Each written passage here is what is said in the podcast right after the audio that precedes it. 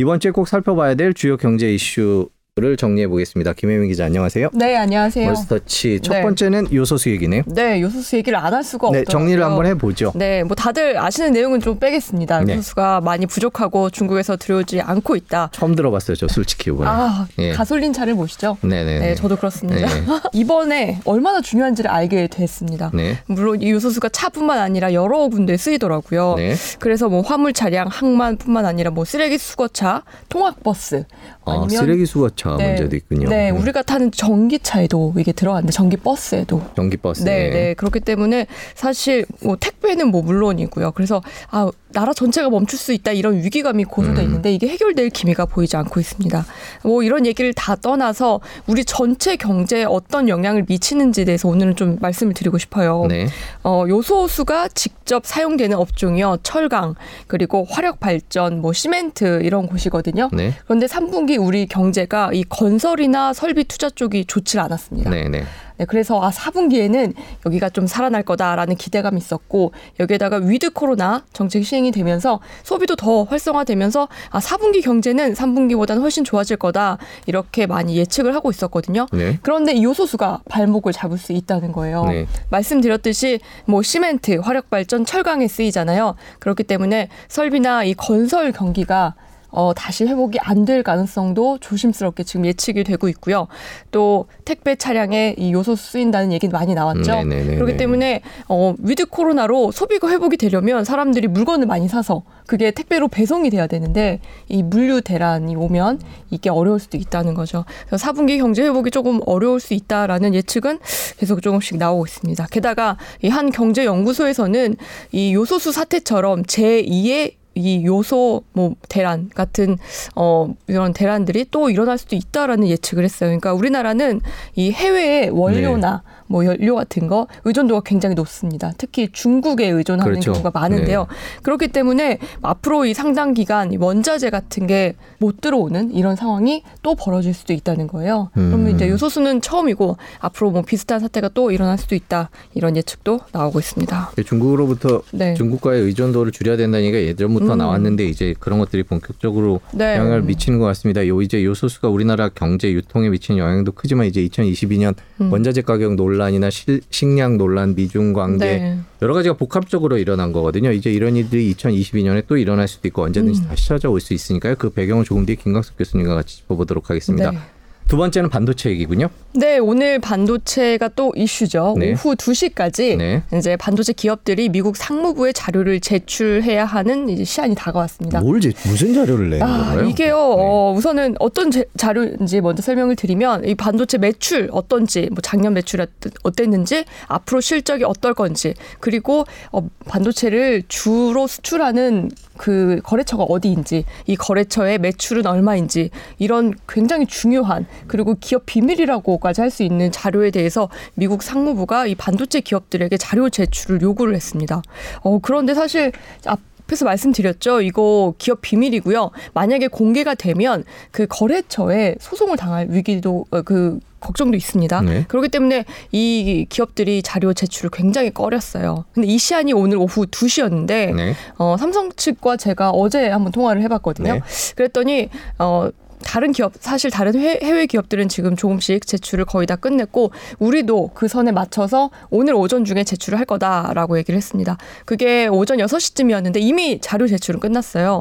근데 아마 이게 관보에 반영이 되는 거는 오늘 오후가 될 것 같습니다. 그러니까 오늘 오후 되면 우리 삼성이나 뭐 SK 하이닉스도 이 미국 상무부 관보에 이 자료가 제출이 됐다는 그 결과가 뜰 겁니다. 제가 이 타이완의 반도체 제조회사 TSMC 굉장히 유명하잖아요. 이 회사는 이미 자료를 제출해서 이걸 네. 한번 봤어요. 네. 그랬더니 어 굉장히 그냥 우리가 아무 데서나 볼 수 있는 매출 정도의 자료는 공개가 됐어요. 음. 나머지는 비공개 처리를 해서 음. 어, 일반 사람들은 볼 수 없게 묶어놨더라고요. 그런데 왜 미국이 이렇게 민감한 자료를 반도체 기업들에게 제출을 하라고 했을까요? 사실 뭐 자유민주주의 국가에서 이런 자료를 요구하는 게 저는 처음에 이해가 되지 않았습니다. 음. 그럼 간단히 말씀드리면 이 미국이 이 반도체를 좀 안보의 관점에서 보기 때문이라고 어, 말씀을 드릴 수 있는데 간단히 더 간단히 말하면 요소수 사태랑 되게 비슷한 것 같아요. 어, 중국이 요소 수입을 지금 막고 있죠. 이런 것처럼 반도체도 우리가 이 만들 때 제조를 할 때 중국에 의존하는 그 비율이 굉장히 높은데 반도체 수입도 안 되게 되면 비슷한 대란이 일어날 수 있기 때문에 미국이 이거를 사단 사전에 차단하는 그런 역할을 지금 하고 있는 겁니다. 반도체 얘기는 네. 말씀하셨듯이 요소수처럼 이렇게 음. 공급망의 문제기도 하고 뭐 미중 무역 갈등의 문제 역시 세계 경제가 바로 우리 네. 투자나 우리의 생활에 영향을 미친다는 걸 보여주는 것 같습니다. 네. 근데 문제는 네. 한 가지만 네. 말씀 짧게 드리면 네. 문제는 어, 우리나라가 이 반도체를 만들어서 수출하는 국가 중에 가장 높은 비율을 차지하는 게 중국입니다. 네. 그리고 미국에 수출하는 물량은요, 중국에 수출하는 거의 7분의 1밖에 안 돼요. 근데 미국은 우리나라 기업들에게 어, 우리와 동맹국이니 우리 말을 따라서 우리 편에 서라. 지금 이렇게 계속 요구를 아직 중국에 있고. 팔지 말라는 얘기는 안 했죠. 네, 하지만 이제 비슷한 요구를 하고 거죠. 있는 상황이죠. 예. 우리는 중국 편에 설 수도 미국 편에 설 수도 없는 상황인데 이거를 우리나라 정부와 기업들이 얼마나 현명하게 타개를 하는지가 지금 중요한 숙제로 남았거든요. 네. 예, 오늘 산업부 장관, 우리나라 산업부 장관이 미국 출장길에 올라서요, 이 상무부 장관 등과 회담을 갖기로 했는데 돌아올 때 어떤 결과물, 어떤 선물을 가져올지 이게 좀 기대가 됩니다. 기대를 네. 해도 되겠죠. 예, 저희 댓글에 뭐. 경제 속국이고 약소국의 서름이라는 말씀들을 해주시는데요. 네. 자 마지막은 이번 주에 주목할 네. 만한 소식들이죠. 네, 간단한 거 제가 몇 가지 가져왔는데요. 미국 주식에 투자하시는 이 서학 개미들은 좀 주목하셔야 할 내용입니다. 앞으로 이제 미국 썸머타임 제도가 해지가 되는데 그 10시 네. 반에서 5시에 그랬죠. 끝났죠. 근데 앞으로는 11시 반에서 한 시간 늦어지는 거죠. 그렇습니다. 네, 그래서 저녁 늦게 투자를 하시는 분들은 이제 조금 더 기다려야 되는 아, 저는 새벽에 합니다. 아, 그러시면 훨씬 더 조금 더. 나아죠. 새벽에 투자하시는 음. 분들은 그러니까 보통 네. 장 시작하기 전에 사고 하시는 분들보다는 아마 미국 주식을 하시면은 이제 장 끝날 무렵에 네.